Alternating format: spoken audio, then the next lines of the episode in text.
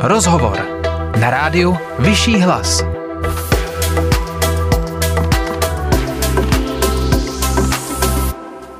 Karel IV. je pro Čechy podobná, takřka nedotknutelná ikona jako George Washington pro Američany. A na tuto ikonu nám pomyslně sáhl Američan, který o Karlu IV. napsal historický román Pátá královna. Michael Shaheen je dnes se mnou ve studiu. Dobrý den, vítejte. Dobrý den, Vedo. Od mikrofonu vás zdraví Iveta Hinčicová. Tohle přirovnání, tedy že Karel IV. je pro Čechy něco jako George Washington pro Američany, jste použil v rozhovoru pro literární agenturu Mám talent. Proč? Protože uh, si myslím, že Karel IV. má v české prostředí uh, podobný uh, pozici jako George Washington v Americe. A já jako američan to znamená člověk, který už je nějaký obecná představa, jaký, jaký to byl. A jako těžký do, do, dokudnitelný, jako musíš přijímat tu vizi, jaký je. A si myslím, jako Karol IV byl v podobné pozici tady v Čechách. A vy jste ve stejném rozhovoru řekl tohle.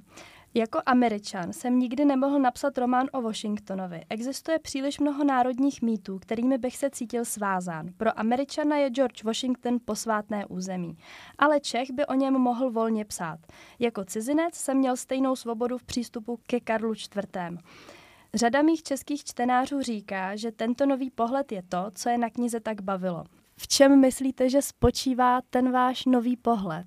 No, a tím, že nebyl jsem vůbec svázaný, mohl se dívat na Karla IV.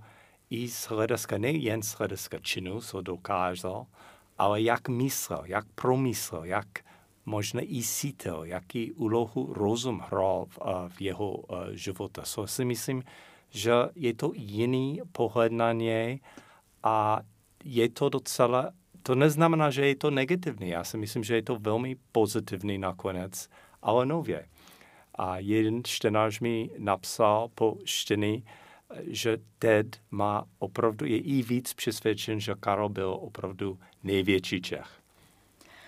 A na základě, to, tohle mi přijde totiž hodně zajímavý, eh, na základě čeho eh, se teda, nebo co jste přinesl nového, že to vlastně eh, podtrhne ten náš pocit nebo vlastně tu naší jako myšlenku, že byl Karel IV. největší Čech? No, já jsem si snažil a já jsem asi, než jsem začal psát, jsem sbíral všechny knihy, co mohl najít o Karlovým čtvrtý, staré kroniky, Zabraslavský a různí kronikáři z Itálie v této době a za Čechora a různý a důležité a významné české historiky. A díval jsem se na tom, já jsem si snažil vložit, vložit možná nesprávně, tělesit jako do jeho hlavě. Proč udělal, co udělal. A když člověk začíná takhle se dívat na něj, pak najednou a vytváří um, člověkem a nejen um, jako posvátný uh, otec národu, ale člověk uh, kůže a krev, nebo mléko a krev. A myslím si, je to ovšem, je to fixe, jo, je to na základě některých jako a, historické události, ale myslím si, že to je ta, a, ten nový brek. Uh, je, ještě bych se vás zeptala, než budeme pokračovat vlastně v těch uh, různých pramenech, co jste musel si nastudovat, uh, jak vás napadlo napsat knihu právě o Karlu IV. No, já mám rád umění a můj první byt tady byl blízko Pražského hradu a já jsem chodoval večer se podívat na svatý vid a to byl dřív než všechny ty uh, opatřené bezpečnostní, to znamená podvečer volný bych mohl se podívat a obdivovat a ten nádherný chrám. A začal jsem studovat a nadále, a jak je to promyšlený, a ty busty tam jsou o Karlovým a jeho rodině. A když jsem začal se s tím zabývat, jsem si uvědomil, že Karl IV. měl úžasný mozek. A, a ten mozek i měl pozemský, ale i a, sahl i výš, byl i duševní člověk. A to začal moje sestra Karlovým čtvrtý. Mm-hmm. A teďka bych se vrátila právě k té uh, vlastně odpovědi vaší předchozí. Uh, vy jste říkal, že jste při, vlastně předtím, než jste začal psát tu knihu, takže jste si nastudoval všechny dostupné prameny o Karlu IV. A předpokládám, že jste to studoval v češtině. Jak moc to pro vás bylo těžké? Zajímavá otázka. Asi všechno bylo v češtině, a teď mám takové, i když mluvím s zvláštním americkým přízvukem, a mám takový jiný slovný zasobu, so já jsem procházel s kamarádem Čechem a Karov most a jsem si řekl, hele, to je pěkný sosoši. A můj kamarád koukal na mě jako sosoši, jako odkud, co čteš, no. So já jsem osvojil a slovný zasobu a historický. Myslím si tím, že jsem začal s jednodušší knihy od uh, Čechury, což píše docela čistý, a pak čím starší uh, stroj bylo o něco pomalejší, ale, ale nakonec problém to nebylo. A tu knihu jste napsal eh, tedy původně ten rukopis v češtině nebo v angličtině? V angličtině, ale měl jsem to štěstí, Veronika Vojnhová jako překladatelka udělala opravdu krásnou práci, so je krásně přeloženo do češtiny. A když to teda, ten původní rukopis máte uh, napsaný v angličtině, tak uh, proč vlastně jste to vydal uh, v Česku a proč jste to nevydal ve Spojených státech? Já bych rád taky vydal ve Spojených státech. Um, začal, uh, já jsem se domluvil s naší nakladatelka a Marketa, a že začneme tady v Čechách v Čestíne a Karel IV. Má tady jméno a automaticky něco znamená v Americe. A je méně známý a ale doufám, jestli kniha bude úspěšný tady na českém trhu, nakonec vydám a i, i v angličtině v Americe. A my v našem rozhovoru budeme pokračovat zase po písničce, tak zůstaňte s námi. Nečekej až do pátku na nový rozhovor. Poslouchej od pondělí živé vysílání rádia Vyšší hlas.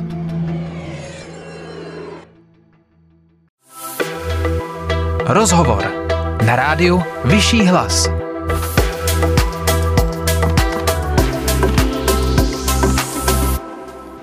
Stále posloucháte rozhovor na rádiu Vyšší hlas eh, s Michaelem Šahínem, který napsal historický román o Karlu IV. Pátá královna. A rozhovorem vás provází Iveta Hinčicová. Uh, Michael, co nového jste chtěl do poznání o Karlu IV. vlastně přinést? Neměl jste třeba nějaký vnitřní pocit, že vám to nepřísluší, když nejste Čech? To mi nikdy nenapadlo. Um musím říct, že tím, že jsem přišel k ním z úctu a nikdy jsem neměl pocit, že, a, že dělám něco, což může být vynemáno jako a, negativní nebo za a, jsem cizinec, ano, ale s pokorou a s úctem. A já jsem i dostal dopis od českou čtenářku, která mi napsal přímo jako autorovi a mi poděkovala za to, že jsem to, že byl nový pohled na ně a, a taky, že bylo napsáno z úctou. A já mám vůči Karovým a vůči Čechům obe, obecný velký, velký úctu. A už by asi bylo na místě uh, o vás prozradit, že v Česku žijete od roku 98. A vlastně předtím jste eh, poprvé byl v Česku v roce 1990, jestli jsem dobře se dočetla. Uh, jak jste se vlastně do Česka dostal? No, to, to bylo dobrodružství. Asi zač, začal tím, že na univerzitě, kdy uč, přednášel můj otec, měl kolegu Čech. Jmenoval se Kamil Winter. A pan Winter byl šéf-redaktor České televize v roce 98. a já jsem jako vyrůstal s ním jako druhý otec, so já jsem vyrůstal z různých uh, příběhy o Československo. A jsem měl zájem o, o český prostředí a zamiloval jsem do Prahy. Praha, Praha je opravdu nádherné město. A co vám přijde na životě v Česku podobné a co naopak jiné než na životě v USA? no, to je asi podobný v dnešní době je, že můžeš víceméně všechno opatřit tady, jako v Spojených státech. Všechno, co potřebujete po Amazonu nebo v obchodech můžete, můžete mít. A rozdíl hlavní spočívá v tom, že tady je všechno, dejme tomu, menší. A to sa, taky se mi líbí, že všechno není tak daleko. Veřejná doprava je fantastická a kultura tady je dostupná a výborná. Český divadlo, a hudba a tyto věci samozřejmě existuje v Americe, ale jako finančně mnoho náročnější. A samozřejmě, a co se týče architektura, Praha opravdu úplně jiná než v Americe. A když už jsme takhle uh, zabrousili vlastně do toho samotného uh, života v Česku, uh, tak jak má, máte poc- ještě mě napadá jedna otázka, jak vás uh, Češi přijali? A přijali mi uh, srdečný. Musím říct, že já jsem vždy sítal uh, tady vítán a jsem moc vděčný za to. Mám uh, mnoho českých uh, přátelů a kamarádů a žiju, žiju tady dobře jako američan. Tak to je dobře. A vlastně, když se nad tím zamyslím, tak málo kterého Američana napadne přestěhovat se do Evropy, natož do Česka. Tak mě napadá otázka, jestli máte procestované i okolní země a jestli z nich máte nějaké třeba zajímavé cestovatelské zážitky. no, má, mám trošku projížděný, ale jako nějaké zažitky momentální, uh, kromě pár dnů na Morovce, uh, nic mi nenapadá. Dobře, tak to nevadí. Uh, tak my budeme v tom našem povídání pokračovat zase po pauze a vy si zatím užijte písničku. Chceš slyšet víc? Nalaď živé vysílání Rádia Vyšší hlas.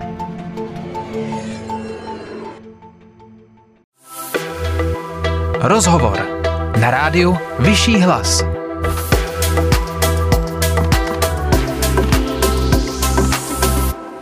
Posloucháte rozhovor na rádiu Vyšší hlas s Michaelem Šehinem, který napsal historický román o Karlu IV. Pátá královna. Eh, u rozhovoru vás znovu vítá Iveta Hinčicová. A my se tu bavíme o vašem historickém románu, který je z části i detektivkou, která se odehrává, nebo vlastně jedna z těch časových, um, je, jedna ta časová linka se odehrává v Praze v 90. letech. Uh, proč jste se vlastně rozhodl napsat knížku takhle v těch dvou časových rovinách? Nezdá se vám to vlastně v poslední době poněkud častý přístup spisovatelů? To nejsi, nejsi první, kdo položil a tu otázku. Pro mě 90. letech tady v Čechách byly výjimečné. A já jsem chtěl a, chytit a, tu, tu duši tohoto době. A v 90. letech taky je blíž k 68 a samatové revoluce a to jsou pořád si myslím uh, důležité body. I pro mě osobně kvůli uh, Kamil Winterovi, ale i, jak vidíme tady na Ukrajině, i v dnešní době. So, to jsou uh, zajímavé období. So, v 90. letech, ano, jsem chtěl zaznamenat, jaký to bylo a vlastně původně jsem nečekal, že čas se odehrává a o skutečné minulosti. A to se stalo tím, já jsem nastudoval spoustu knih o Karlovým a hraje důležitou úlohu i jeho ženy.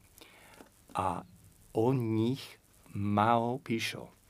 Jako v kronikáži je, je vidět, což je velmi zajímavé, že každá byla úplně jiná.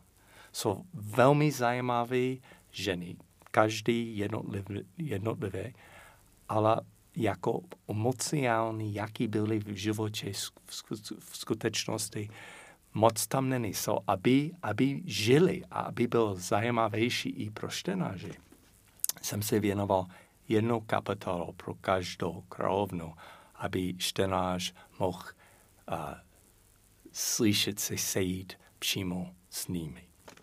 A co třeba zajímavého jste o těch uh, jednotlivých manželkách Karla IV. Mm, řekněme vyšťoural, jestli to můžete prozradit?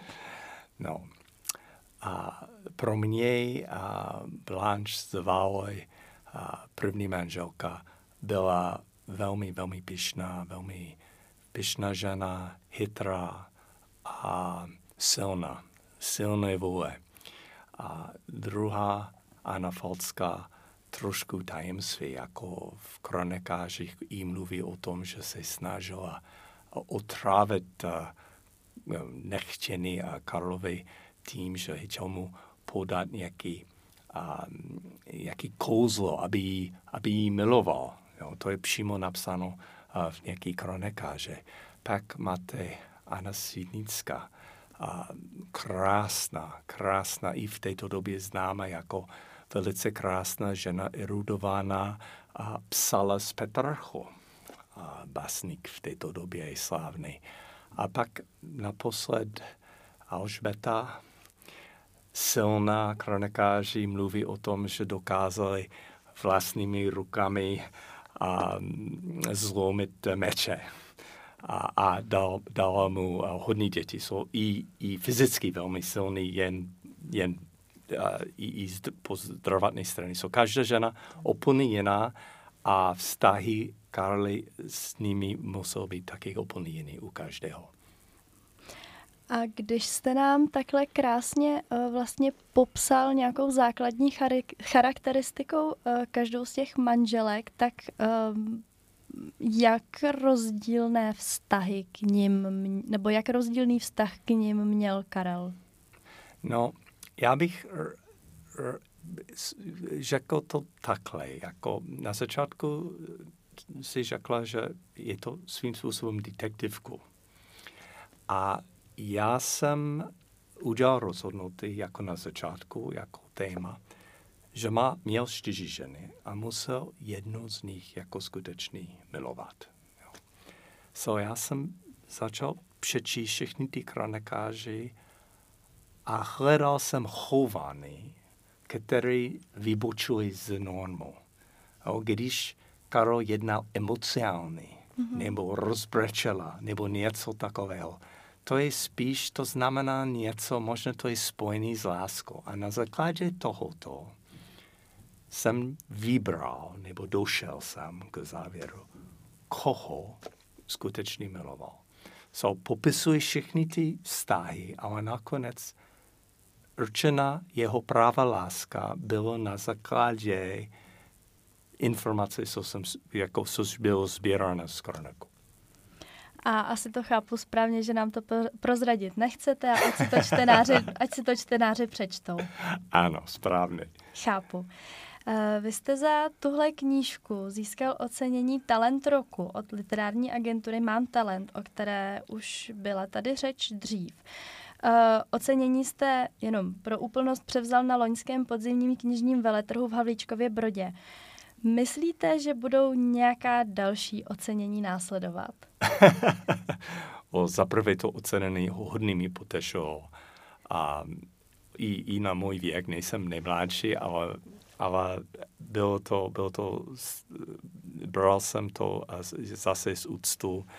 A několik lidí teď se ptají, jestli napíšu další knihu. A myslím si, že, že budu začít s tou práce jako přečteny a tak dále. A jestli něco z toho to bude, uvidíme, ale doufám, že ano. Tak uvidíme a ještě si dáme teď jednu písničku a závěr rozhovoru si můžete poslechnout zase po ní. Posloucháte rádio Vyšší hlas.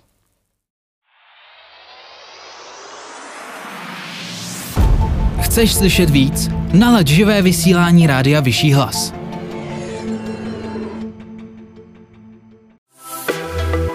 Rozhovor na rádiu Vyšší hlas.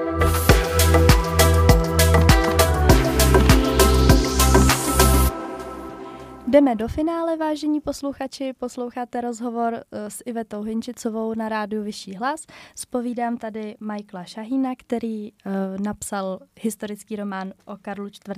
Pátá královna. Uh, vy jste už mi dřív v tomhle rozhovoru říkal, uh, že jste původně psal tu knížku v angličtině. Říkal jste taky, že tak nějak plánujete ji vydat i v Americe. A mě by zajímalo, jestli myslíte, že by v Americe vlastně mohla mít úspěch, protože si vlastně neumím úplně představit, eh, jak moc tam Karla IV. můžou znát. Já několik uh, lidí řekl mi, že kniha je hodný štíva a já nemůžu posoudit. Já jsem autor, so jestli je to štíva nebo ne. Ale řekli mi, že je to štíva a připomíná jim uh, Dan Brown. A, a Dan Brown ovšem velmi uh, úspěšný spisovatel. Já si myslím, že v Americe, by, kdyby bylo vydáno, by byl úspěšný, ale tím, že Karol IV. není známý, a musí to marketovat sami. So bez marketingu v Americe to nejde. So záleží vždy na marketing.